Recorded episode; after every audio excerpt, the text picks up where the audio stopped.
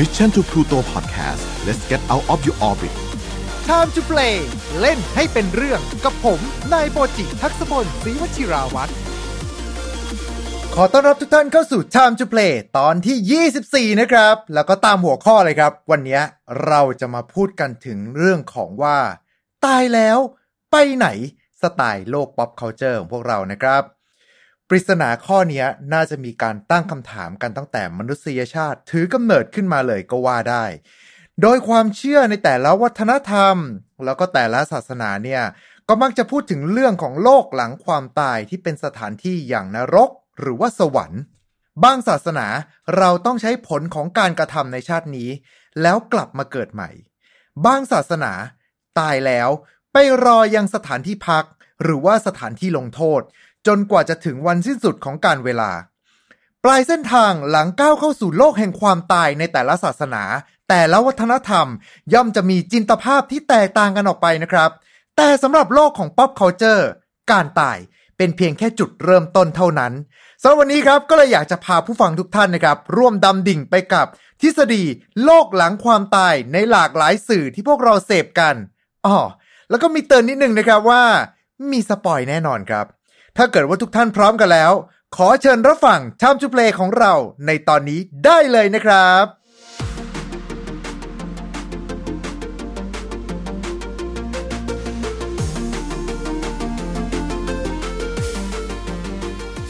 เอาละครับผมเชื่อว่าท่านผู้ฟังทุกท่านเนี่ยก็น่าจะเป็นคนคอเดียวกันนะครับ เสพสื่อต่างๆ มาผ่านทางนวนิยาย ดูหนังติดซีรีส์ใน Netflix อ่านหนังสือการ์ตูนหรือว่าเล่นเกมกัน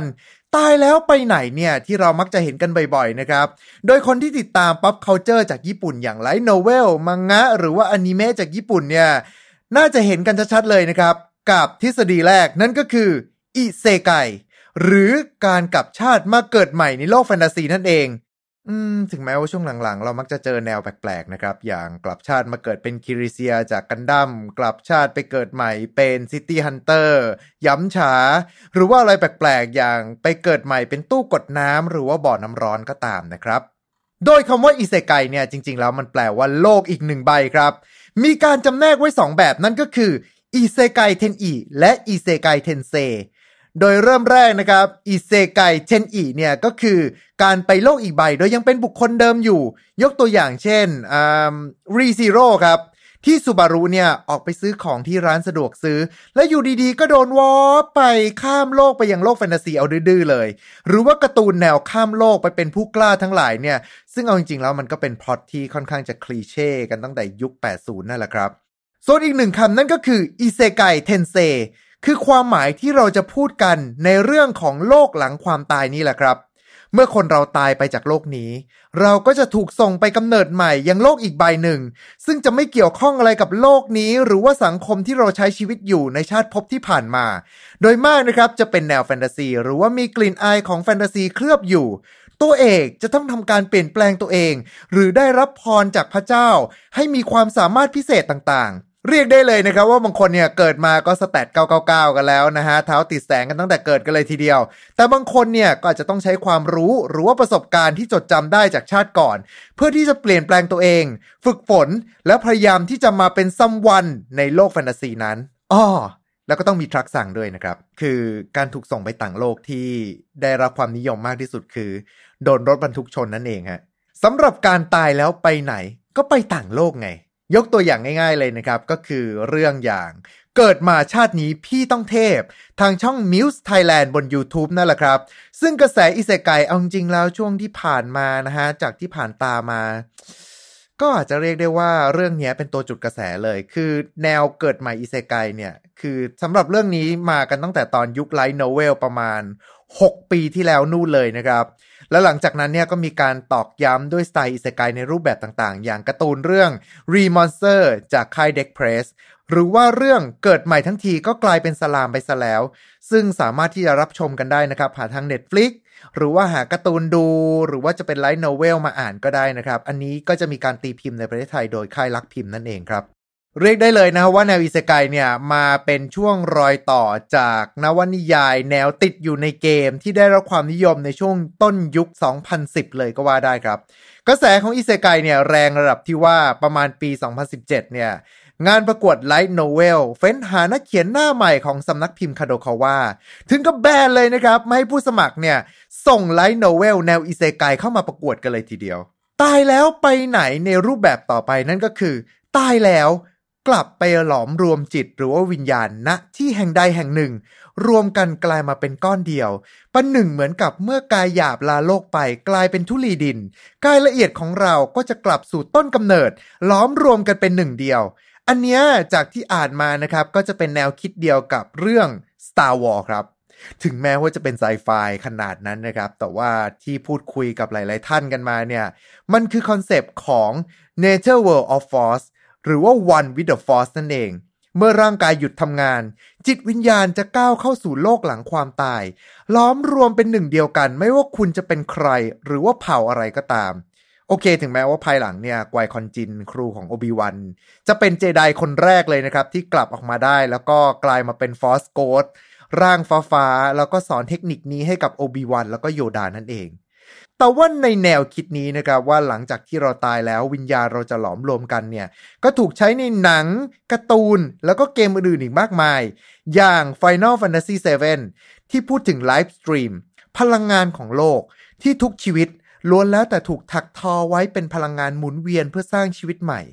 การที่บริษัทชินรา Company พยายามจะดึงพลังงานนี้ออกมาใช้ เลยเป็นการทำร้ายโลกใบนี้อย่างทารุณ และก่อให้เกิดกลุ่มก่อการร้ายอวาลันช์ขึ้นมา โอเคครับ ถึงแม้ว่าจะโดนคนล้อๆกันนะฮะว่าจริงๆ แล้วไลฟ์สตรีมคือมีหยกก็ตาม แนวคิดการหลอมรวมนี้ก็ยังกล่าวถึงในช่วงตอนจบของอีวาในภาค The End of Evangelion ด้วย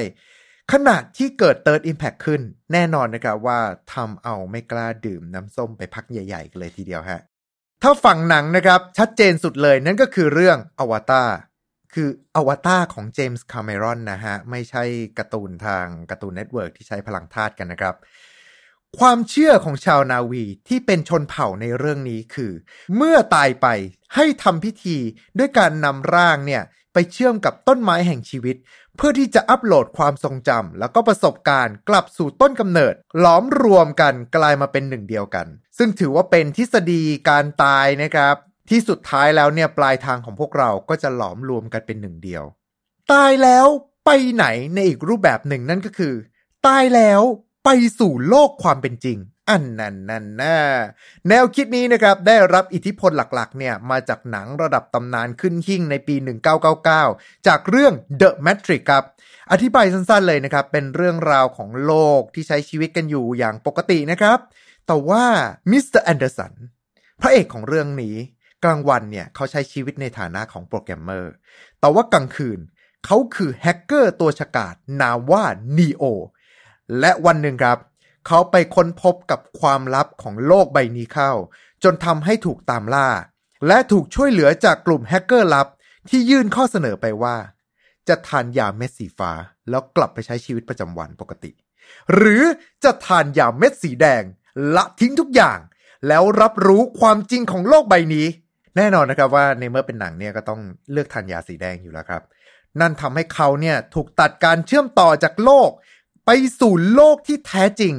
โลกในอนาคต ที่มนุษย์พ่ายแพ้สงครามให้กับหุ่นยนต์ ท้องฟ้าที่มืดมิด อันเป็นผลพวงจากการทำสงครามของฝ่ายมนุษย์ ที่พยายามจะตัดพลังงานแสงอาทิตย์ของฝ่ายหุ่นยนต์ แต่ไม่สำเร็จ ฝ่ายหุ่นชนะ และพลังงานที่ฝ่ายหุ่นยนต์เลือกใช้นั่นก็คือ พลังงานจากมนุษย์ แต่จะเลี้ยงไว้เป็นฟาร์มมนุษย์ ก็ได้ผลลัพธ์ทางพลังงานที่ไม่สมบูรณ์ จึงขังมนุษย์ทุกคนเอาไว้ แล้วก็มีสายป้อนข้าวป้อนน้ำให้สติสัมปชัญญะอยู่ในโลกเสมือนที่ถูกเรียกว่าแมทริกนั่นแหละครับ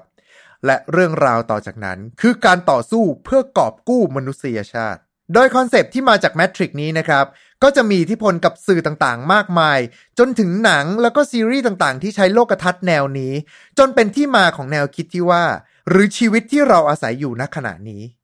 คือโลกจำลอง เมื่อเราตายไปก็จะกลับสู่โลกความเป็นจริง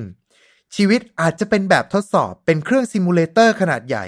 ที่ทำให้เราเนี่ย พร้อมไปสู่โลกที่แท้จริงครับ ซึ่งแนวคิดนี้นะฮะก็สอดคล้องกับแนวคิดที่เรียกได้ว่ามีมาเป็นร้อยปีแล้วนั่นก็คือ แท้ที่จริงแล้วเนี่ยชีวิตคือความฝันครับ โดยเรื่อง Matrix เนี่ยก็ดัดแปลงแนวคิดนี้มาเป็นโลกจำลอง จึงเป็นการสารต่อแนวคิดให้มีความเข้ากับบริบทสังคมมากยิ่งขึ้นนั่นเองครับ ทฤษฎีต่อมา ตายแล้วไปไหน ตายแล้วไม่ไปไหน ใช้ชีวิตเป็นลูป อันนี้ไม่ใช่มัลติเวิร์สหรือว่าทฤษฎีโลกคู่ขนานนะครับ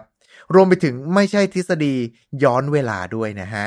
แต่เป็นชีวิตของเราที่อาศัยอยู่นั้นแท้ที่จริงแล้วเป็นวัฏจักร เป็นลูปที่ไม่มีวันสิ้นสุด เมื่อชีวิตดับลงก็จะกำเนิดขึ้นใหม่ครั้งหนึ่ง เป็นคนเดิม แบบเดิม แต่อาจจะแตกต่างกันในรายละเอียด เช่น ชาตินี้ไว้ผมยาว ชาติต่อไปชาติหน้ายังเป็นคนเดิม แต่อาจจะเปลี่ยนมาไว้ผมสั้นแทน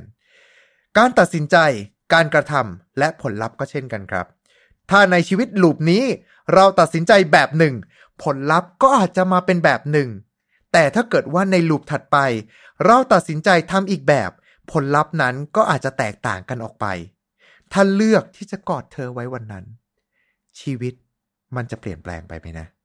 แต่ที่ว่ามาทั้งหมดนี้นะครับ ก็คือเป็นเส้นเรื่องแบบเส้นตรงนะฮะ ไม่ใช่พาราเรลหรือว่าเป็นโลกคู่ขนานที่เดินไปพร้อม ๆ กัน ซึ่งเป็น concept นะครับที่เราเห็นได้จากเกมอย่างฮิกุราชิโนะนาคุโคโรนิหรือชื่อไทยนั่นก็คือ ยามเมื่อเหล่าจักรจั่นกรีดร้อง หรือบางที่ก็อาจจะรู้จักกันในนามของแววเสียงเรไรนั่นเองนะครับ เรื่องราวของหมู่บ้านฮินามิซาวะตัวเอกเคอิจิเป็นเด็กที่ย้ายจากเมืองหลวงสู่หมู่บ้านอันสงบสุขนี้ ได้พบกับเพื่อนใหม่ ๆ มากมาย ความสุขสนุกสนานมีทุกวันณหมู่บ้านชนบทแห่งนี้ เรียกได้ว่ามีชีวิตที่สดใส รายล้อมไปด้วยสาวๆ น่ารัก ในบรรยากาศชนบท ฟังแบบนี้คิดว่าจะเป็นแบบเรื่องราวใส ๆ ใช่ไหมครับ อันนั้นเนี่ยเป็นเพียงแค่หน้าฉากของเรื่องราวนี้เท่านั้นครับ เพราะว่าเมื่อเรื่องดำเนินมาถึงวันเทศกาลวัตนางาชิ ซึ่งเป็นเทศกาลเฉลิมฉลอง เทพผู้ปกป้องหมู่บ้าน ในช่วงที่ผ่านมา ในตลอดหลายปีที่ผ่านมานี้ ในงานเทศกาลนี้จะมีคดีฆาตกรรมอย่างทารุณเกิดขึ้นหนึ่งคดี และคดีคนหายสาบสูญอีกหนึ่งคดี และเมื่อเทศกาลมาถึงในปีนี้ ชะตากรรมอันไม่สามารถหลีกเลี่ยงได้ก็บังเกิดขึ้น ทั้งตัวเกมนะครับแล้วก็อนิเมะเนี่ยจะพูดถึงเนื้อหาในแต่ละลูป เมื่อมีคดีเกิดขึ้น ก็จะมีตัวละครตัวหนึ่ง เป็นประจักษ์พยานกับเหตุการณ์ทั้งหมด เวียนว่ายตายเกิดในกระแสแห่งการเวลานี้ พยายามจะหยุดยั้งคดีในแต่ละลูป แต่ไม่สำเร็จครับ เวียนว่ายอยู่อย่างนั้นเกิดและดับไป แม้ว่าจะมีความต่างในรายละเอียดของคดีในแต่ละลูป แต่จุดจบก็แทบจะไม่แตกต่างกัน โอเคคือมองในรูปแบบของเกมมันก็เหมือนกับจะเป็น route นะฮะ คือแต่ละ route เนี่ยที่เข้า bad end ก็จะจบไม่สวยละครับ แต่ในทางกลับกันครับ มันคือทฤษฎีการใช้ชีวิตแบบ loop มีการ reset จักรวาล หรือว่ากลายมาเป็นเส้นทางของเวลาที่ล้วนแล้วแต่จะกลับมาบรรจบกับเหตุการณ์เดิมๆเสมอ นอกจากเกมแล้วก็อนิเมะก็ยังมีเกมอื่นๆ เช่นเดียวกันนะครับ อย่าง Mortal Kombat คือซีรีส์นี้ถ้าเกิดว่าเล่นแล้วงงๆเรื่องเนื้อเรื่อง คือเท่าที่ไปหาข้อมูลมา มันมีการ reset จักรวาลนะครับ ภาคล่าสุดนี่น่าจะเป็นการ reset จักรวาลรอบที่ 5 หรือว่ารอบที่ 6 แล้วละครับ เราก็จะเห็นได้ว่ามันก็จะมีภาพ flashback ของ Raiden กับ Liu Kang สู้กันในชาติภพต่างๆ และผลลัพธ์ในแต่ละลูปนั้นก็จะแตกต่างกันออกไป หรือว่าเรื่องอย่าง Age of Tomorrow นะฮะ ที่เป็นการใช้ชีวิตแบบลูป เกิดตายวน เวียน ไปอย่างนั้นนะครับ จนกว่าจะจัดการบอสใหญ่ได้ รวมไปถึงเพิ่งดูเทรลเลอร์มาเลยนะฮะ กับหนังที่จะเข้าเดือนเมษายนนี้นั่นก็คือเรื่อง Boss Level ครับ อันนี้ก็น่าดูกันมาก ไปกันต่อครับ วันนี้ยาวๆกันเลยทีเดียวนะครับ กับตายแล้วไปไหน ตายแล้วกลับชาติมาเกิดใหม่ ซึ่งอันนี้นะครับก็จะตรงกับความเชื่อทางพุทธของเรานะครับ ที่ทุกคนเนี่ยเมื่อตายไปแล้วก็จะกลับมาเกิดใหม่ครับ ชาติพบต่อไป อันนี้ก็ขึ้นอยู่กับกรรมดีหรือว่ากรรมชั่วที่ประพฤติไว้ในชาติที่แล้วนะครับ แล้วก็จะส่งผลลัพธ์กับชาติพบต่อไปหนังที่อธิบายแนวคิดนี้ออกมาเป็นรูปธรรมที่ดีที่สุดเรื่องหนึ่ง รวมไปถึงยังถูกหยิบยกมาใช้สอนในวิชาภาพยนตร์ในมหาวิทยาลัย นั่นก็คือเรื่อง Cloud Atlas ครับ ที่ว่าด้วยชาติภพต่างๆ ใน 6 ยุค ตั้งแต่ยุคต้นศตวรรษที่ 20 ไปจนถึงอนาคตอันไกลโพ้นที่ตัวละครทุกตัวเนี่ยจะมีเรื่องราวในชาติภพของตัวเอง และการกระทำในทุกชาติภพจะส่งผลไปถึงสิ่งที่ได้รับในชาติต่อๆไปครับ และสุดท้ายวัฏจักรของบ่วงกรรมก็จะกลับมาบรรจบกันอีกครั้ง เป็นเรื่องที่อธิบายเส้นเรื่องได้ลำบากนิดนึงนะครับ แต่ว่าการที่เราได้เห็นนักแสดงคนเดียวกันเล่นในชาติภพต่างๆ โดยจะมีการเมคอัพแต่งหน้าที่แตกต่างกันออกไปในแต่ละยุคสมัยทั้งเพศแล้วก็เชื้อชาติด้วย อันนี้ถือว่าเป็นเรื่องที่แนะนำให้ทุกท่านไปดูกันนะครับ แต่ถ้าเกิดพูดถึงเรื่องของการกลับชาติมาเกิดใหม่ในรูปแบบของวิทยาศาสตร์ละครับ หนังอีกเรื่องหนึ่งที่ให้คำจำกัดความเรื่องนี้นั่นก็คือ Jupiter Ascending ที่กล่าวว่าแท้จริงแล้ว เผ่าพันธุ์ของมนุษยชาติกำเนิดขึ้นมาหลายล้านปีแล้ว และมนุษย์บนโลก คือผลผลิตที่ถูกเพาะเอาไว้เท่านั้น สิ่งมีชีวิตเมื่อมีการสืบพันธุ์ จะมีการผลิตซ้ำและจะผสานหน่วยพันธุกรรมร้อมรวมกันกลายมาเป็นคนใหม่ขึ้นมาทำให้มีรหัสพันธุกรรมที่ไม่เหมือนกัน แต่มันจะเป็นยังไงครับ ถ้าวันหนึ่ง หลังจากผ่านมาเป็นล้านล้านปี แล้วก็มีมนุษย์ที่กำเนิดออกมา โดยมีพันธุกรรมทั้งหมด เหมือนกับคนที่เคยอาศัยก่อนหน้านี้แล้ว จะนับว่าเป็นมนุษย์คนเดียวกันได้ไหม หรือเราจะนับว่าเป็นการกลับชาติมาเกิดใหม่ได้หรือไม่ แล้วมันจะเป็นยังไง ถ้ารหัสพันธุกรรมนั้น ไปตรงกับจักรพรรดินีของจักรวรรดิที่ครองจักรวาลนนี้อยู่ ก็ถือนะครับว่าเป็นแนวคิดของหนังสองเรื่องที่น่านำมาคบคิดกันว่าด้วยเรื่องของการกลับชาติมาเกิดใหม่นะครับ แต่หลังจากการกลับชาติมาเกิดใหม่แล้วเนี่ย ในวรรณกรรมต่างๆ ทางซีรีส์เกมการ์ตูน ก็จะมีการวาดภาพของโลกหลังความตาย เป็นแดนขั้นระหว่างโลกของคนเป็นและปรภพที่แตกต่างกันออกไป ตายแล้วไปไหน ไปยังพื้นที่เขตแดนที่อยู่ ระหว่างโลกคนเป็นและโลกคนตายครับ ซึ่งอันนี้เนี่ยก็จะมีการวาดภาพเรื่องของโลกหลังความตายในรูปแบบที่แตกต่างกันออกไปนะครับ บางก็จะหยิบยก นรกกับสวรรค์ออกมาวาดตีความในรูปแบบของตัวเอง อย่างแอนิเมชันเรื่อง Bleach หรือว่า God Eater นะครับที่จะวาดโลกของหลังความตายที่แตกต่างกันออกไป แต่ว่ามาดู concept แปลกๆกันบ้าง พื้นที่ดินแดนระหว่างคนเป็นและคนตาย อย่าง Beach ของเกม Death Stranding โดยเสด็จพ่อฮิเดโอะโคจิมะนะฮะ ที่ผู้วายชนม์แต่ละคนเนี่ย ก็จะมี Beach ที่แตกต่างกันออกไป บ้างเป็นดินแดนอันสงบสุข บ้างเป็นชายหาด บ้างเป็นสนามรบในยุคสมัยต่างๆแอนิเมชันเรื่อง Death Parade ก็จะเป็นบาร์เล่นเกมนะครับ ที่ตัดสินว่าวิญญาณของผู้ล่วงลับนั้นเนี่ย สมควรที่จะขึ้นสวรรค์ หรือว่าลงนรก ไม่ใช่ผู้ชนะนะครับที่จะได้ขึ้นสวรรค์ แต่เป็นระหว่างการเล่น ที่วิญญาณจะค่อยๆ ระลึกถึงกรรมที่เคยทำเอาไว้ในชาติก่อน เรื่องต่อมาที่น่าสนใจนั่นก็คือเรื่องชิโยคุโช หรือที่ว่าการความตาย สถานที่ที่เหมือนกับศูนย์ราชการทั่วไปครับ แต่ว่าที่แห่งนี้เนี่ย จะเป็นเขตแดนก่อนที่จะส่งขึ้นสวรรค์ หรือลงนรก ที่วิญญาณเนี่ยจะต้องไปเดินเรื่องทางเอกสาร ยื่นคำร้องต่างๆ เพื่อจะไปสู่พบต่อไป โดยยมทูตทุกคนจะเป็นวิญญาณของผู้ที่ถูกประหารชีวิต โดยเรื่องราวก็จะเล่าถึงชาติภพต่างๆนะครับ ไม่ว่าจะเป็นของวิญญาณที่มาถึงตรงนี้ รวมไปถึงการที่จะได้ระลึกถึงสิ่งที่เคยทำเอาไว้ หรือว่าเรื่องราวของยมทูตแต่ละตน ว่าเคยทำอะไรเอาไว้ แล้วทำไมถึงต้องกลายมาเป็นยมทูตครับอนิเมะเรื่องต่อมาคืออนิเมะในตำนานที่ทำให้หลายคนเนี่ยหลั่งน้ำตากันมานักต่อนักกับเรื่อง Angel Beat ที่ฉากหน้าเหมือนการ์ตูนแนวใช้ชีวิตประจำวันของเหล่านักเรียนมัธยมปลาย แต่แท้ที่จริงแล้ว มันก็คือแดนที่เชื่อมกันระหว่างโลกคนเป็น และโลกคนตายครับ ที่วิญญาณจะค่อยๆระลึก และเดินทางไปสู่ปรภพอย่างสู่สุคติ หรือเรื่อง The Uncanny Counter ทาง Netflix นะครับ ที่พูดถึงยุง พื้นที่ที่เชื่อมระหว่างคนเป็นและคนตาย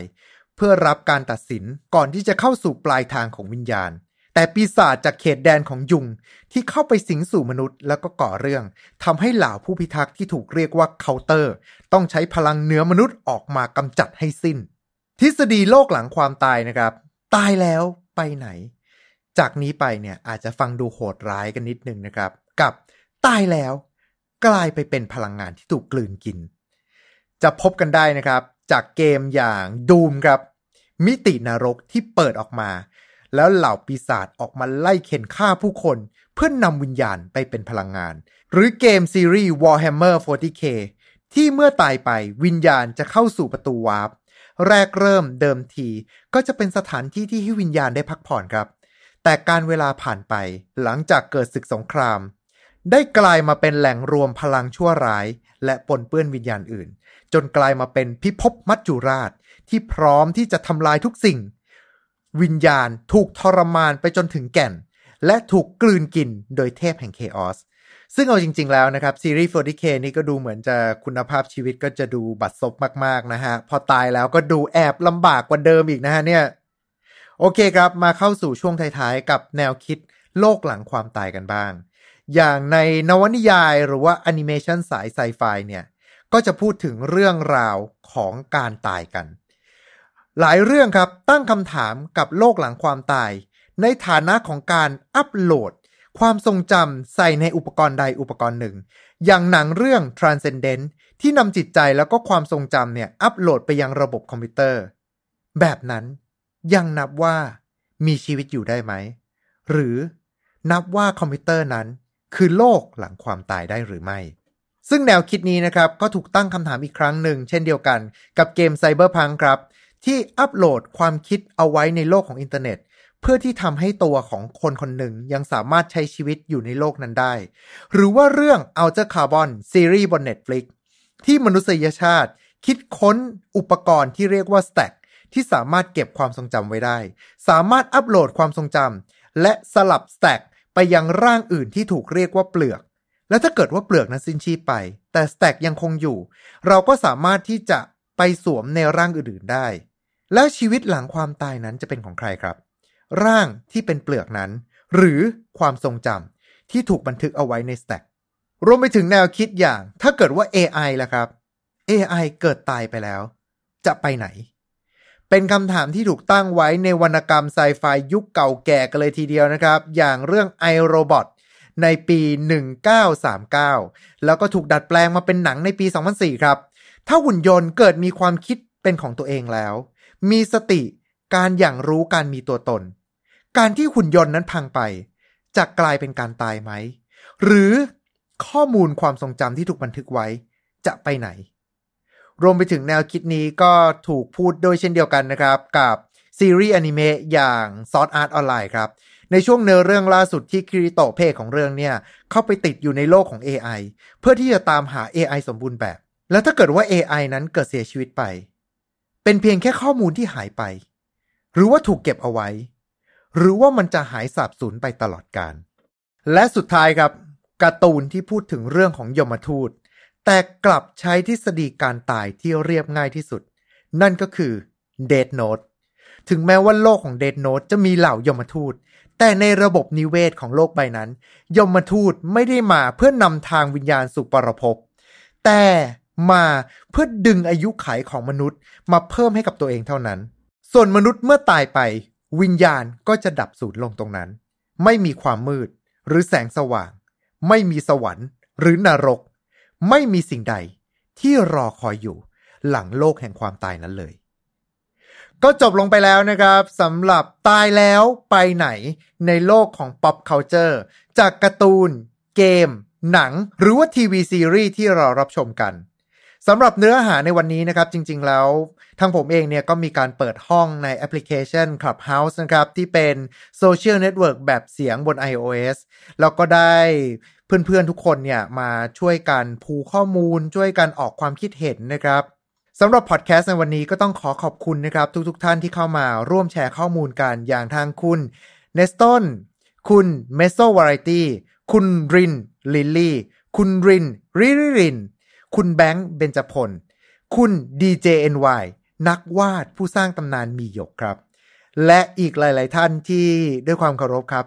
จดชื่อไม่ทันต้องกราบขออภัยมาณที่นี้นะครับ และคิดว่าก็คงจะมีห้องที่จะมาพูดคุย